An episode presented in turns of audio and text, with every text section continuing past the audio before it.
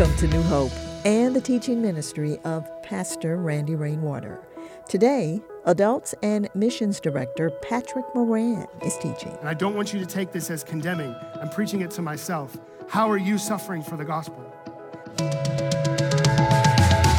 Turn in your Bible now to Colossians chapter one. Here's Patrick. All right, if you guys would say hello to each other and welcome everyone to Sunday morning.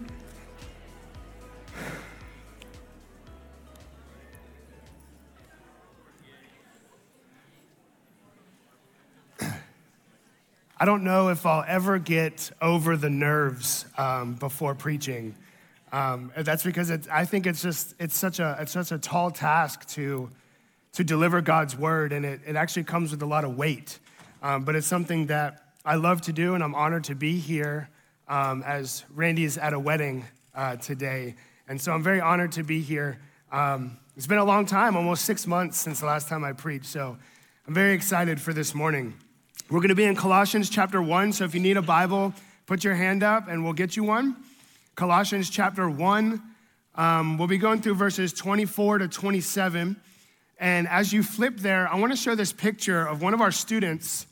Um, this is Bailey Cashella, and if any of you guys know George and Vanette Cashella, this is their daughter who's graduating from Archer High School this year, and Bailey is in this A P art class. And she had an art show, or Archer had an art show to display all of the drawings and paintings and everything that the kids had done over the year. And what's interesting, and you guys may not be able to see clearly the pictures, what's interesting is Bailey has chosen to use her art as a medium for preaching the gospel. Yes, exactly. I'm getting choked up thinking about it, because when me and Hannah went, we just bawled when she told us the story of all these pictures. The first one on the bottom left is kind of the um, a not true picture of Jesus. He's white, and he's got, and we know he's not, Jesus not white. And uh, he's got this far away stare. He doesn't even have pupils. He's just looking off, just not, you know, just emotionless. And then she has in the middle the humanity of Jesus. Jesus on the cross, bleeding real blood, dying for the sins of his people, in pain, in agony, suffering what we should have suffered. She's got the veil ripping from top to bottom, something God could only do that was accomplished by the death of Jesus. She's got the miraculous catch of fish when Jesus told fishermen who knew what they were doing, "You're doing it wrong. Do it the way I tell you." And then in, in the top middle, she's got the stoning of Stephen. And in the top left, she's got the transformation of Paul. The blood came in red and it goes out white because now Paul's been purified by Jesus Christ. And what's interesting about this, and this will fit into the message today, is Bailey is risking ridicule from her classmates. She's risking suffering for the gospel of Jesus Christ because she loves God and she loves people. And that's what we're going to be talking about today. This is Paul's ministry to the church. Colossians chapter one, starting at verse twenty-four. Paul says, "Now I rejoice in my sufferings for your sake. And in my flesh, I am filling up what is lacking in Christ's afflictions for the sake of his body, that is the church, of which I became a minister according to the stewardship from God that was given to me for you, to make the word of God fully known, the mystery hidden for ages and generations, but now revealed to his saints. To them, God chose to make known how great among the Gentiles are the riches of the glory of this mystery, which is Christ in you, the hope of glory." Let's do a quick recap from last week because it's hard. Randy had a difficult task going through twenty-three verses of Colossians one. It's so rich, it's so deep. So I want to remind us of where we were last week. We saw a prayer of Paul for the Colossians. He prayed for them to be filled with the knowledge of God's will and to walk in a manner worthy of the Lord and pleasing to the Lord. And for the Colossians to be thankful that God had qualified them to share in the inheritance of the saints. It's God who qualifies, not us. Paul encourages the Colossians in this way. He says that Jesus, the one I preach to you, is the image of the invisible God. He shows us exactly who God is, the image of the invisible God, and that all things were created through Jesus and for Jesus, including us. We were created for Jesus Christ. And through Jesus, God is reconciling all things to himself through Christ's sacrificial blood shed on the cross. And this shed blood accomplished something. It was not shed in vain. For those who would believe in Jesus, his shed blood ended their alienation as enemies of God. The Bible says every non-believer is an enemy of God. Jesus said, whoever is not for me is against me. But, but Paul says you were, you were rescued from this alienation. God has brought you into this familial relationship with God. He is now your Father. What a blessing this is. What grace that Paul is writing to them about. And Paul encourages them to continue in their faith. Don't forsake the gospel. Don't forget the true gospel that I preach to you. This gospel has washed you clean of your filth, and you're now clothed in the righteousness of Christ. Now, some heresy had found its way into the church, and Paul told the, told the Colossians, remain steadfast. Remember the gospel that I preached. Remember the true gospel.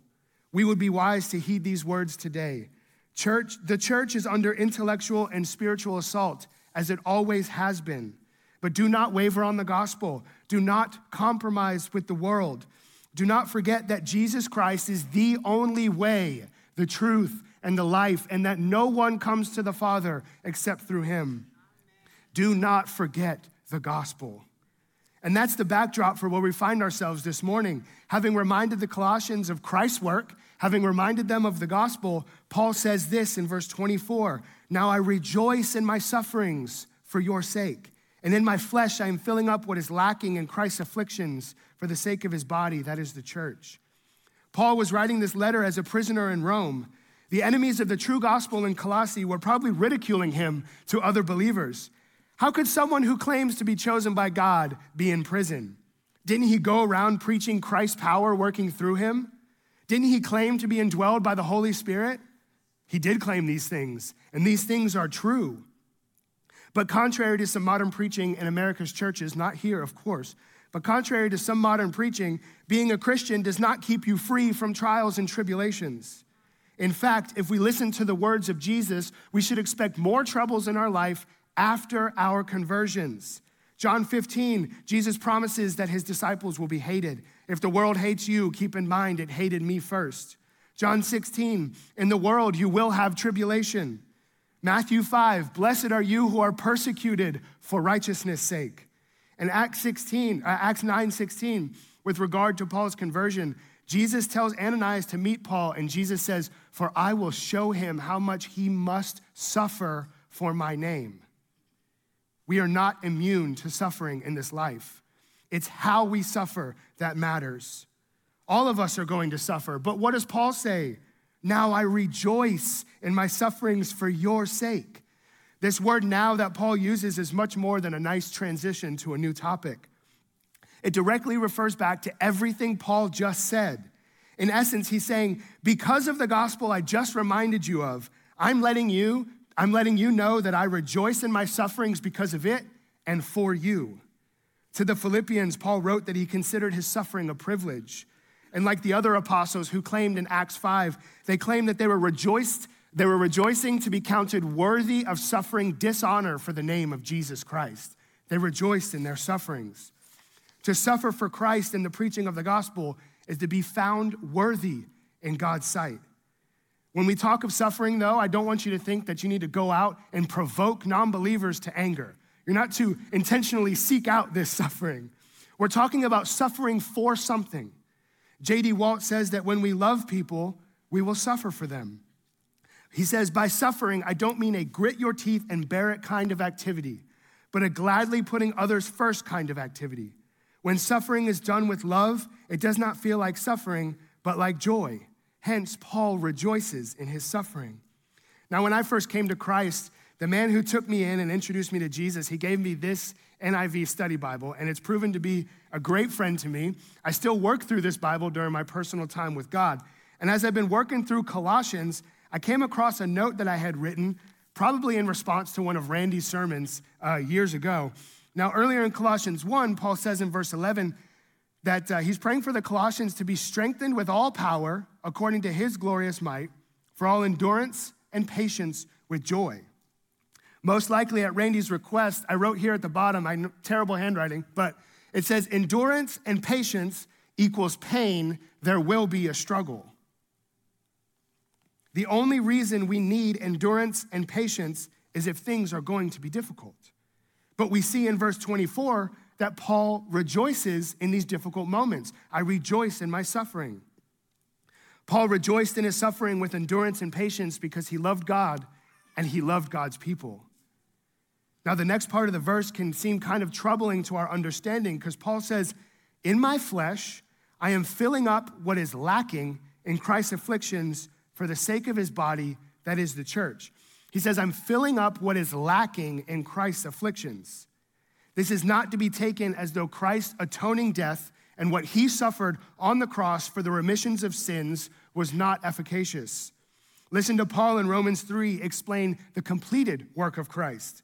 Romans three twenty-three, for all have sinned and fall short of the glory of God and are justified by his grace as a gift through the redemption that is in Christ Jesus, whom God put forward as a propitiation by his blood to be received by faith. This was to show God's righteousness, because in his divine forbearance, he passed over former sins. It was to show his righteousness at the present time so that he might be just and the justifier of the one who has faith in Jesus. Had Christ's death not been satisfactory in its propitiation or appeasement to God, we would not now be justified because the propitiation would not be complete. But Paul says it is complete. Listen to Hebrews ten ten. The author says, we've been sanctified through the offering of the body of Jesus Christ once for all. If there was still more atoning to be accomplished, this scripture would not be true because the author says that Jesus' sacrifice was once for all. It's complete. So what does Paul mean that he's filling up what is lacking in Christ's afflictions? Three things he has in mind. The first, he has in mind God's sovereignty. And this word, when you hear this word sovereignty, can kind of conjure up maybe a definition or a picture of something that may only be partially true. Sometimes we think this means that God is just acting as an emotionless decision maker. I'm gonna do this for no reason. I'm gonna do this for no reason. I'm gonna do this for no reason. But that's not true. He is sovereign in not only how he runs the universe, he's also sovereign in his love for his people. He knows what's best for you. And he allows things to happen that may not seem like the best thing, but in the end, it's for your sanctification because he is sovereign in his love for you. God's sovereignty is sovereign grace. Paul knew that God had a plan for his life, and that plan included suffering.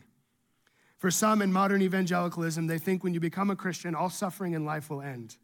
They preach that every Christian should be healthy and wealthy, but we know this is not true.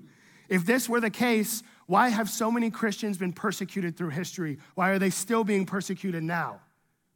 If we're all supposed to be healthy and wealthy, we would not suffer persecution. How many have been martyred throughout history? I was looking through John Fox's book, uh, John Fox's Book of Martyrs. It's been updated. And they said there's one hundred sixty thousand Christian martyrs every year. Let's listen to the first century martyrs. Peter, crucified upside down. Matthew, killed by a sword in Ethiopia. James, the brother of Jesus, thrown from the top of the temple, and he survived the fall and was clubbed to death. Nathanael was flayed to death by a whip.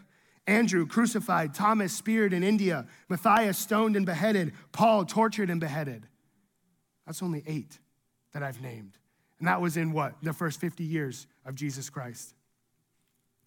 These are just a few of the apostles and the brother of Jesus. Christians will suffer in this life, but God is sovereign. And the scriptures tell us that he is working everything together for the good of those who love him. Second point, Paul sees his own sufferings in light of the sufferings of Jesus Christ. Matthew Henry said, a Christian may be said to fill up that which remains of the sufferings of Christ when he takes up his cross, and after the pattern of Christ, he bears patiently the afflictions that God allots to him. Romans eight sixteen and seventeen, Paul says, the Spirit himself bears witness with our spirit that we are children of God. And if children, then heirs, heirs of God and fellow heirs with Christ, provided we suffer with him in order that we may also be glorified with him. Paul knows that suffering will come to those who believe because Christ suffered. Third point, though Christ is exalted, he continues to suffer as his body, the church, is suffering under persecution. In Acts nine, when Jesus appears to Paul at his conversion on the road to Damascus, he appears to him, he says, Saul, Saul, as he's persecuting the church, Saul, Saul, why are you persecuting me? He's equating persecution of the church with persecution of himself. John MacArthur says, in spite of his death on the cross, Christ's enemies had not gotten their fill of inflicting injury upon him, so they turned their hatred on those who preach the gospel. We share in Christ's suffering when we are persecuted for the sake of the gospel, but we're not left alone in those moments. He comforts us during those times of affliction as one who is familiar with affliction. Voddie Bakum says, when there's commitment to the gospel, when we, when we are about a work that is about the gospel, when we are in the midst of a culture that is antagonistic toward the gospel, then our work will be characterized by a sense of suffering. And the only way to endure this suffering is through the power of God. God not only allows the suffering, but it's God who sustains us through it, and it's God who comforts us as we suffer. But this is great and informative on what Paul meant. But what does it mean for you and me? There are modern examples of people who have been persecuted. Dietrich Bonhoeffer, after the rise of uh, the Nazis in Germany, Bonhoeffer left Germany for the United States to avoid potential conscription into the Nazi army. And two weeks later, he decided he made a mistake. He wrote this letter uh, to his friend Reinhold Niebuhr back in Germany. He says, I've come to the conclusion that I made a mistake in coming to America. I must live through this difficult period in our national history with the people of Germany. I will have no right to participate in the reconstruction of Christian life in Germany after the war if I do not share in the trials of this time with my people. I know which of these alternatives I must choose, but I cannot make that choice from security. He would eventually go back to Germany, and he was hanged in nineteen forty-five by the Nazis. Randy and I had the privilege last Sunday to meet with a Russian-speaking church based in Lilburn. And in this church are Russians, Moldovians, Bulgarians, Ukrainians. They all speak Russian together. They all have their own languages, but in the church, they all speak Russian together because they learned Russian under the communist U S S R, under the Soviet bloc. And they were telling us stories of how they were persecuted in communist U S S R. You couldn't get baptized until you were twenty-five. Children were not allowed to attend church because the state has control of the children. And when you teach them young, you can influence them a certain way. K G B members would play pastors on Sundays. They would put on suits. They would preach a soft message, ensure nothing about the freedom of Christ was taught. They'd go back to the K G B during the week. They even told us stories of the government releasing dogs in the churches to clear them out.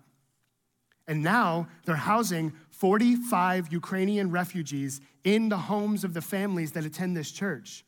Not only did they suffer for the gospel in communist U S S R, but now they're suffering for the gospel in housing all these people and taking care of them and trying to get them on their feet. But how do we suffer here? What does suffering in the West look like? The Christian life is not about getting my needs met. Suffering in the West can look like someone standing in the gap for someone else. The man who took me into his family's home and introduced me to Jesus Christ, he was sacrificing his out of his love, and he was standing in the gap for me. He sacrificed his resources, his time, his family privacy, because he wanted to show me the love of Christ. We can be persecuted for standing up for the word of God. In England, in the United Kingdom, people are getting arrested for preaching God's sexual ethic. It's deemed hate speech, and they don't have freedom of speech laws there. So they're being persecuted for saying the truth. Nabil Qureshi, who wrote a book called Seeking Allah, Finding Jesus. He was a former Muslim who came to Christ because of the love and persistence of a Christian friend. He became alienated after his conversion from his Muslim family. And after his conversion, he had threats lobbied on his life because to be an apostate in Islam means death. Joseph Kennedy, a former coach at Bremerton High School in Washington State, he used to pray on the field after every game, win or lose. The school district warned him not to do that anymore. But he continued to give thanks to God after every game and was placed on administrative leave, and his contract was not renewed. In essence, he lost his job for praying to the one true God. He suffered for the gospel. My challenge to you today, and I don't want you to take this as condemning, I'm preaching it to myself. How are you suffering for the gospel? How am I suffering for the gospel? What sacrifices am I making? What sacrifices are you making to make the word of God fully known, as Paul says his stewardship was? But Paul says he rejoiced in his sufferings. But why? For the sake of the church, he tells us. Colossians one twenty-five, he says, to the body of Christ, the church, I became a minister according to the stewardship from God that was given to me for you, to make the word of God fully known, the mystery hidden for ages and generations, but now revealed to his saints. To them, God chose to make known how great among the Gentiles are the riches of the glory of this mystery, which is Christ in you, the hope of glory. This word minister is the Greek diakonos. It means someone, uh, the most common meaning is someone who executes the commands of another, a servant of a master, an administrator of something. Jesus uses this word in the Gospels figuratively of those who advance the interest of others at the sacrifice of their own. Paul became a servant of Christ to preach the gospel. He was called to this by God. His calling was to preach the gospel, and he suffered for it. I wonder how often we neglect our own callings in this world. Each one of us has a calling from God, whether you know it or not. Some are called to be pastors, some are called to be greeters, some are called to be martyrs in faraway lands.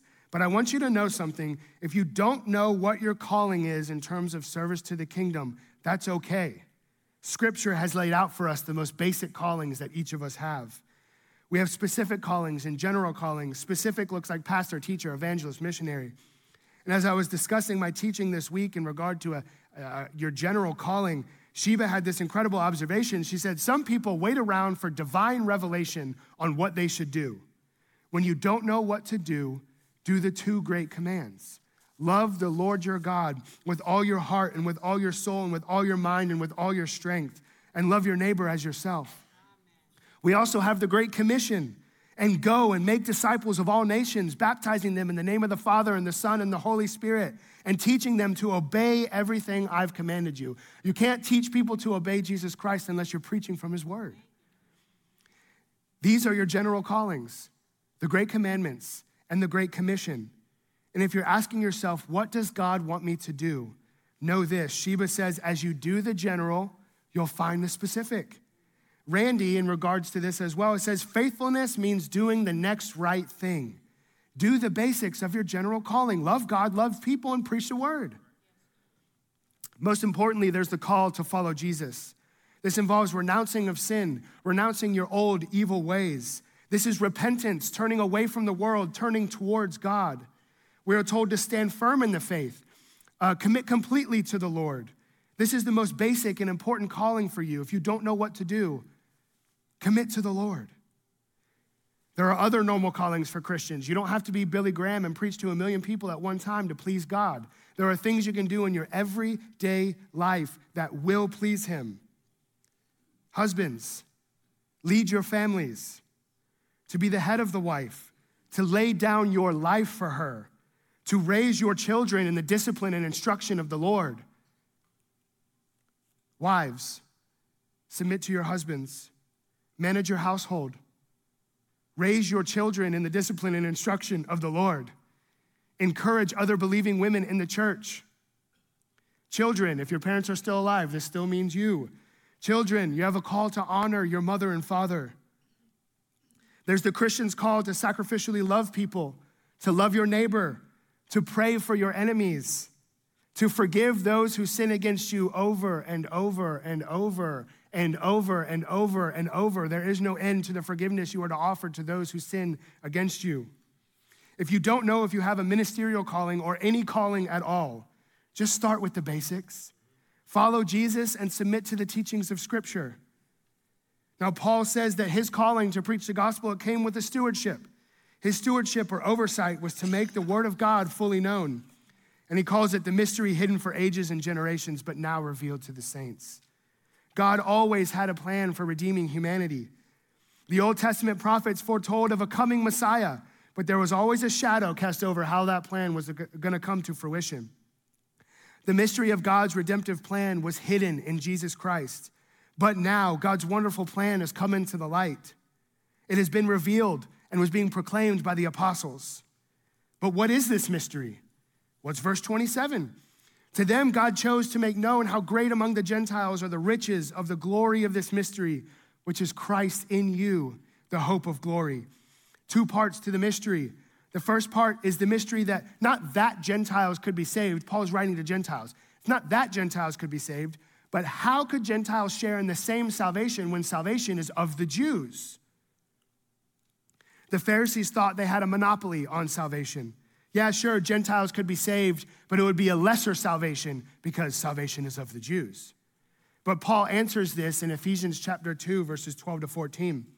Speaking to Gentiles, remember that you were at that time separated from Christ, alienated from the commonwealth of Israel, strangers to the covenants of promise, having no hope and without God in the world. But now, in Christ Jesus, you who once were far off have been brought near by the blood of Christ. For he himself is our peace, who has made us both one, Jew and Gentile, both one, and has broken down in his flesh the dividing wall of hostility. It is through Christ's blood that he made peace between Jew and Gentile, and the wall of hostility has been brought down. And the church is being built together by the power of one Spirit, the Holy Spirit of God. This reminds me of our congregation. One of the, one of the great things about this church is that our congregation looks like our community. We don't go out and intentionally seek people of this color or of that creed or of that language. We just preach the gospel and the Holy Spirit draws people in. Our congregation looks like the church in heaven. Every tribe, every nation, every tongue. And we are being built together by the one Holy Spirit. We don't judge you by your skin color. We don't judge you by where you came from. We don't judge you by your past sins. We have two questions that we want to know. Do you love Jesus, and can we walk through life with you? That's what we care about. All of us are Gentiles who are, I don't think there's any Messianic Jews in here, but all of us are Gentiles who are being united into one church by the Spirit of God. Jesus foretold of this in John sixteen, or John ten. He says, and I have other sheep that are not of this fold. That means Gentiles. I must bring them also, and they will listen to my voice. So there will be one flock and one shepherd. We are of his one flock. He is our one shepherd. So the first part of the mystery directed at the Pharisees, that Gentiles, it is true, they can be part of God's church, and they can share in God's blessings. The second part of the mystery is the last part of verse twenty-seven. It's the most mysterious part, but it's the most important part. To them, God chose to make known how great among the Gentiles are the riches of the glory of this mystery, which is Christ in you, the hope of glory. The riches of the glory of the mystery is this, Christ in you, the hope of glory. This is a promise of God that upon coming to saving faith in Jesus Christ, God himself through the person of Christ will be directly and personally present in the lives of his people. And this presence assures us of our future lives with him when he returns. Paul says in Galatians two twenty, I've been crucified with Christ. It's no longer I who live, but Christ who lives in me. And the life I now live in the flesh, I live by faith in the Son of God, who loved me and gave himself for me. Paul says it's Christ who lives through him. If you've grown up in the church, this may be something that you're used to hearing a lot. If you've grown up in church, you may be told at a young age that Jesus comes to fill your heart, and that's true. But do we take that for granted? Think about who this letter was written to. The Colossians were former Gentiles. The Colossians were new believers. They didn't grow up in the church. They didn't grow up in a Christian home. They had been enemies of God, living according to their selfish and fleshly desires. They were outside the covenants of grace. They were alienated from knowing God and knowing his love. Yet here Paul says, Christ lives in you. Think about what joy they would have had reading that. They were once dead, but now they're alive in Christ. Often we need to be reminded of things like this, to live to our first love again, to be reminded of who we used to be in order to be grateful for who Christ has made us now. But what's the significance for us? What are the implications of Christ living in me? This is the Holy Spirit indwelling you. Every Christian is promised that the Spirit of God lives inside of you. When you are indwelled with the Spirit, your life is marked by Spirit empowerment. This affects us in the way that we proclaim the gospel, we proclaim the gospel with boldness, with freeness, and without fear. The Holy Spirit creates in us a desire to be holy, to be like Jesus Christ. He, enli- he creates in us a love for God's word. And when we go to the word, he enlightens our reading of it. He shows us our sin and he empowers us to forsake the world. He shows us the hope that is found in Jesus Christ, as Paul says, the hope of glory. When we were outside of Christ, we were without hope. But now that we are in Christ, we have hope. a glorious hope of our future, a glorious hope of sanctification, a glorious hope of salvation. And band, you guys can come on up. I'm early, all right. When Christ lives in us, we can suffer well. From Dustin Binge, who works for the Southern Baptist Theological Seminary, um, he was writing about John Owen. I think I have a picture of John Owen. John Owen, writes Dustin Binge, he knew much about disease and sickness. He lost ten of his eleven children in death. Yet he still wrote these words, "To those to whom Christ is the hope of future glory, he is also the life of present grace." Christ is our present grace and future glory in our greatest suffering.